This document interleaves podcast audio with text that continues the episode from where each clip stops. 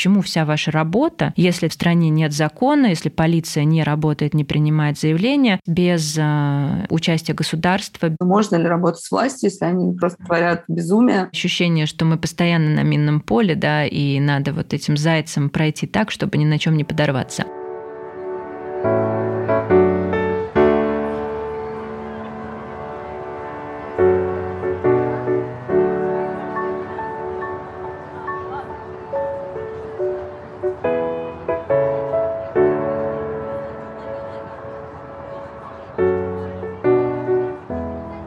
Привет, это подкаст «Цивиум» и с вами его ведущие Катя и Дима. В этом сезоне мы много говорим про изменения в жизни и работе наших героев после 24 февраля. Так или иначе, все столкнулись со сложностями, а многие приостановили свои проекты нарастает давление, риски, и все больше кажется, что в ближайшее время станет только хуже. За последние полгода много людей из сферы активизма и волонтерства выбрали жить в другой стране. Но все равно остаются те, кто продолжают адаптироваться к этим условиям и развивать гражданские и социальные инициативы в России. Сегодня мы поговорим с Анастасией Бабичевой, директором фонда «Сила Сила», и Дарьей Яковлевой, правозащитницей, основательницей организации «Феминитив». Мы разберем сферу волонтерства и проблемы домашнего насилия обсудим, как НКО адаптируется к текущим условиям и что ожидают в будущем.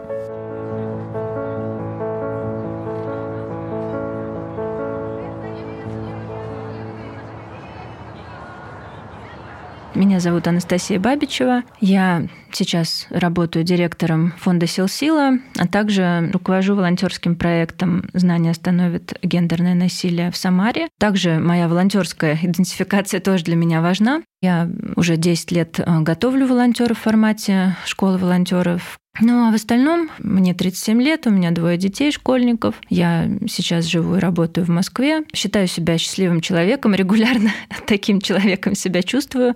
Для меня это тоже очень важно. Последние годы Настя занимается консультированием по проблеме насильственных отношений. Она помогает людям выйти из таких ситуаций, закончить отношения и вернуть себе безопасность и благополучие.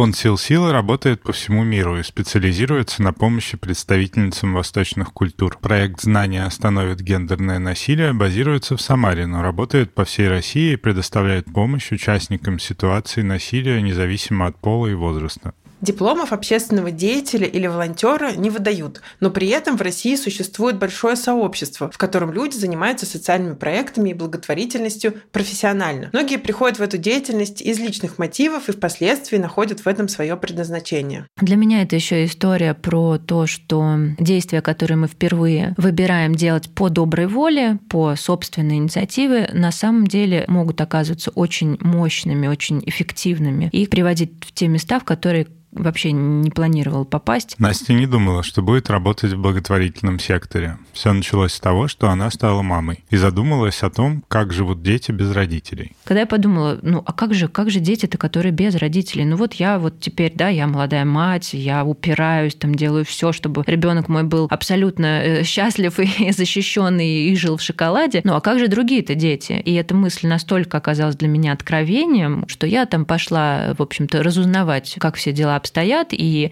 недалеко от места моего тогдашнего жительства был дом ребенка, который всегда вызывал у меня достаточно тревожные ощущения. Через интернет Настя нашла единомышленниц, которые ходили в этот дом ребенка и влилась в их коллектив. Сначала ребята помогали разовой помощью, но постепенно появились новые идеи. Они ставили спектакли, колотили мебель, шили игрушки и проводили время с детьми. Параллельно Настя принимала участие в зарождающихся волонтерских инициативах, постепенно обрастала контактами и через несколько лет стала соучредителем волонтерской общественной организации, первой в регионе и одной из немногих в России. Волонтерство в то время было исключительно низовым явлением. Люди стихийно объединялись и стремились помочь там, где могли это сделать. Масштаб работы рос очень быстро. Это как раз были еще те времена, когда о волонтерстве уже начали говорить, но его еще не начали упорядочивать. Мы попали в такой золотой век, да, и достаточно быстро эм, масштаб работы стал просто огромным. У нас было там сотни задействованных волонтеров. Мы работали там в нескольких городах, там в десятках детских учреждений, где мы проводили там развивающие развивающие мероприятия, не знаю, там изучали какие-то методики реабилитации, погружались в психологию, в общем, старались сделать это хорошо, и действительно получалось хорошо. В какой-то момент в процесс вмешалось государство, и началась формализация волонтерского движения. Появились жесткие условия, и многие двери в государственные учреждения закрылись. Государство обратило внимание на что это там такое происходит у нас снизу, какие-то люди называют себя волонтерами, давайте попробуем их посчитать, да, давайте попробуем их упорядочить и, ну, как-то задействовать себе во благо. Сегодня волонтерство является крупным государственным институтом. Организации существуют и в школах, и в вузах, и даже во многих корпорациях. Они часто участвуют в бюджетных проектах и сопровождают крупные федеральные события. Иногда государство может использовать волонтеров в своих интересах, что полностью противоречит первоначальному мотиву волонтерства – желанию помочь другим людям. Я в этом смысле ретроград.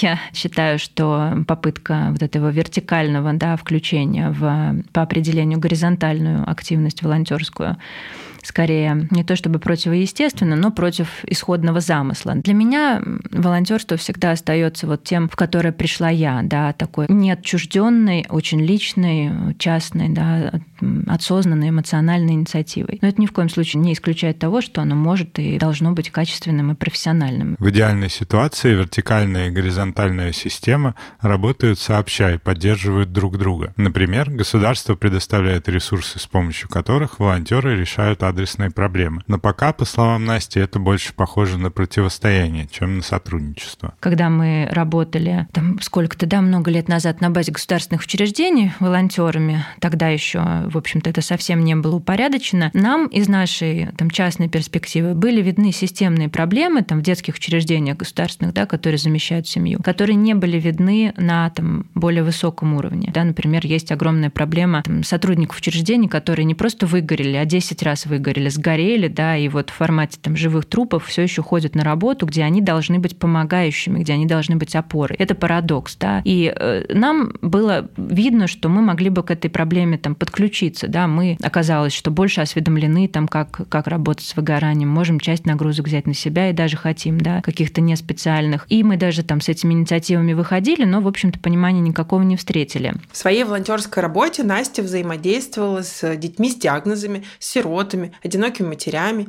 и часто сталкивалась с эмоциональными историями, в которых присутствовало насилие в той или иной форме. Это стало для нее новым открытием, новой проблемой, которой на первый взгляд невозможно было подступиться. Как будто бы все упирается вот в эту историю с насилием, которое видно везде, оно есть везде, и куда бы я ни смотрела, да, я все время взглядом в него действительно упираюсь. И, может быть, год, может быть, два я жила вот в ощущении, что я хотела бы заниматься этой проблемой, но я абсолютно не представляю, как начать. Да, это настолько глобально глобально страшно и сложно составно, что я себя ощущаю там, не знаю, рисовым зернышком перед тем же самым океаном. Постепенно Настя нашла возможности, и у нее появились единомышленницы, с которыми в 2017 году они организовали проект «Знание остановит гендерное насилие» в Самаре. Скачок активизма в сфере насилия начался относительно недавно из-за противоречивых институциональных процессов и большой медийной активности. За этот период появилось много новых проектов противодействия домашнему насилию и людей, готовых этим заниматься. Мы как сообщество профессиональное прожили такой серьезный рост профессионализма, потому что был какой-то вот пик взаимодействия там, с международным сообществом, которое тоже работает по проблеме. И если в России это действительно там, ну, вопрос максимум 10 лет, а в некоторых странах это вопрос уже там, не знаю,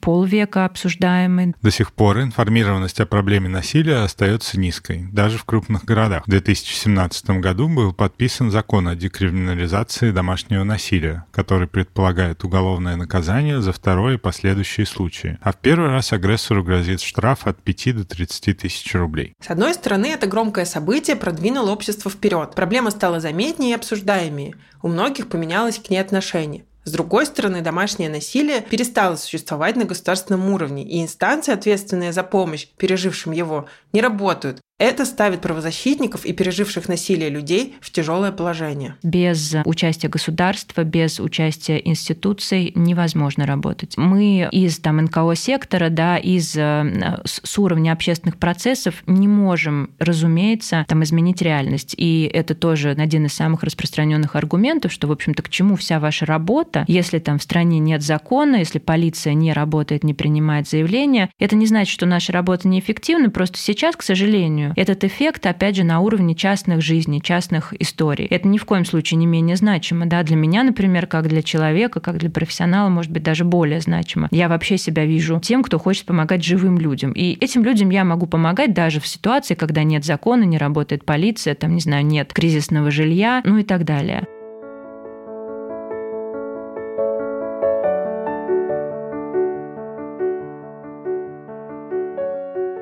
Меня зовут Яковлева Даша. Я из Калининграда. И вот в 2018 году я основала феминистскую организацию. И это был такой ответ на события 2017 года, когда декриминализовали статью о домашнем насилии. И помимо того, чтобы делать какое-то гендерное просвещение, хотелось еще помогать женщинам, оставшимся, в общем, без помощи, без э, каких-то инструментов для того, чтобы себя защищать. Организация «Феминитив» предоставляет психологическую и юридическую поддержку людям в уязвимом положении. Проводит мероприятия на тему правозащиты, феминизма, гендерного равенства и борьбы с насилием. Команда проекта состоит всего из восьми человек, но вокруг него развивается большое сообщество волонтеров и активистов. До 24 февраля одной из целей проекта было изменение местного законодательства в отношении домашнего насилия. Команда команда взаимодействовала с депутатами и хотела провести переговоры с губернатором. После 24 февраля эту деятельность пришлось приостановить. Из-за жесткой цензуры феминитиву приходится находить новые способы коммуникации. Они проводят мероприятия, где рассказывают про феминистское и антивоенное движение, которые формировались в течение 20 века. Можно ли работать с властью, если они просто творят безумие? И для меня до сих пор это не отвеченный вопрос. И сейчас, скорее всего, я вижу, наверное, перспективу в том, чтобы, опять же, строить сообщество, помогать, оказывать адресную помощь женщинам в ситуации насилия и вообще бороться с насилием. Для меня лично помогающее сообщество сообщество, там НКО-сектор — это огромный ресурс, это пространство, где я чувствую себя очень комфортно, да, знаю, что я не одна. Я несколько лет назад придумала собственный термин «социальное партизанство», да, social partisaning, когда мы вот такие вот периодически из дремучего леса там выбегаем и что-то успеваем, да, опять же, не благодаря, а вопреки сделать и, не знаю, успеть изменить к лучшему чью-нибудь жизнь. Ну, звучит так немного комично, но на самом деле ощущение такое такое э, всегда присутствует. И еще это ощущение, что мы постоянно на минном поле, да, и надо вот этим зайцем пройти так, чтобы ни на чем не подорваться. В секторе НКО сильно выросли риски. Можно столкнуться с уголовным преследованием, получить статус иностранного агента, лишиться финансирования и части команды. Работы при этом меньше не становится, появляется все больше людей, нуждающихся в поддержке и помощи. И кажется, что самые тяжелые времена только впереди. Многие эксперты ожидают, что вернувшиеся из зоны военных действий мужчины будут становиться авторами насилия. И не только в своих семьях, но и в обществе. Все эти люди действительно вернутся обратно домой в семьи, и там будет этот бесконечный цикл повторяться.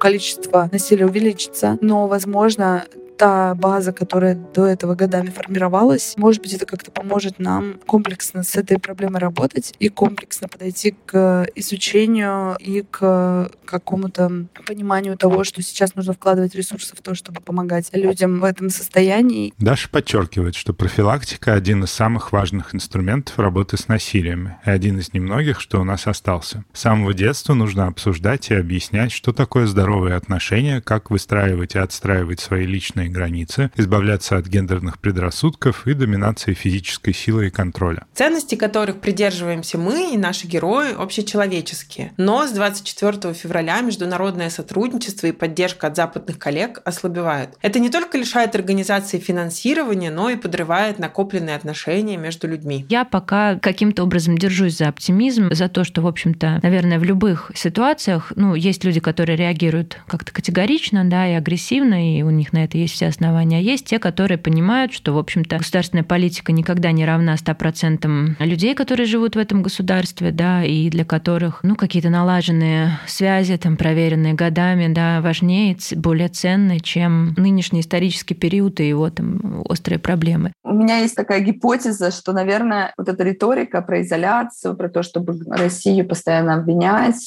всех россиян без разбора, назвать mm. преступниками, ну, что это приведет к еще большему какому-то кризису еще больше агрессии. Если людей бесконечно винить всех без разбора, да, там, как в Германии, там, в Первую мировую войну, эта вина, она точно не ведет к какому-то социальному прогрессу наш мир и точно не к демократизации нашего мира и к какому-то мирному времени mm. не ведет. Сто процентов. Мы не случайно начали этот эпизод с личной истории Насти. Ее эмоциональный порыв и желание помочь привели ее в работу в благотворительном секторе, где она профессионально реализовалась и обрела новые интересы, ценности и компетентность в сложных социальных вопросах. Ее опыт позволяет ей видеть новые возможности в том кризисе, который мы переживаем. А сейчас именно то время, когда эти возможности могут быть реализованы. В моменты, когда мы не можем рассчитывать на институты и привычный общественный договор, мы можем рассчитывать друг на друга, на те сообщества и ценности, которые у нас есть. Со всех сторон мы видим и слышим агрессивные высказывания, но и в России, и в мире есть огромное количество людей, не приемлющих насилия. Если говорить про общественную работу да, внутри России сейчас, что хочется понимания, поддержки, что стало невыносимо, правда, сложно работать. Сейчас как будто бы всем людям, кто остался, многим понятно, что мы против, и они как-то к нам тянутся, и как-то хотят с нами быть вместе, как-то, в общем, что-то делать. Как будто, несмотря на то, что произошло такое тяжелое событие, люди очнулись от забытия какого-то. Я прихожу просто куда-нибудь на мероприятие, вижу, как люди там тянутся, или там вижу, как у нас в городе появляются граффити, и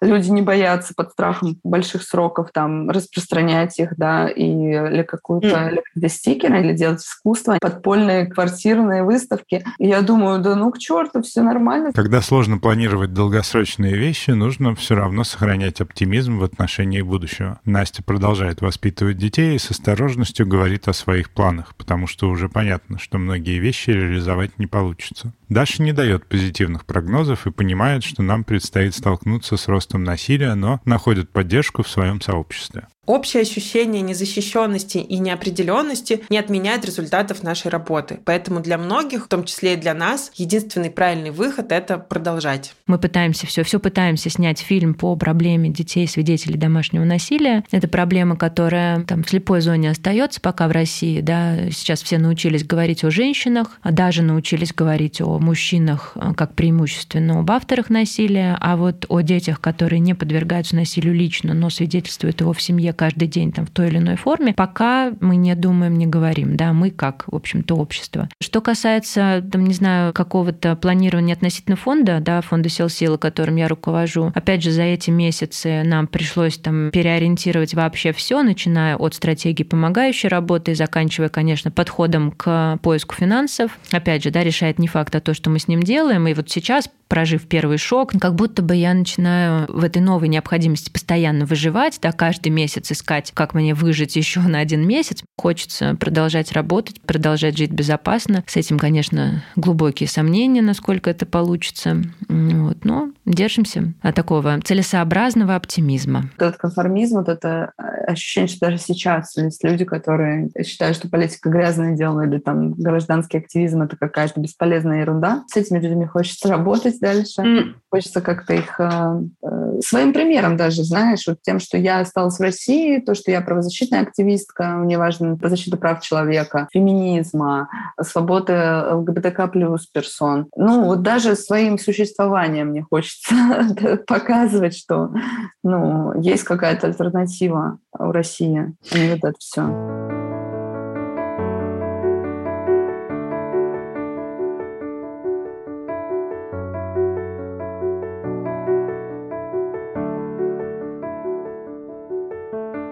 Это был подкаст «Цивиум», Дима Петров и Катя Дыба. Спасибо, что слушаете нас в эти сложные времена. Давайте находить силы друг в друге и продолжать делать свое дело. До встречи в следующем эпизоде. Всем пока. Пока.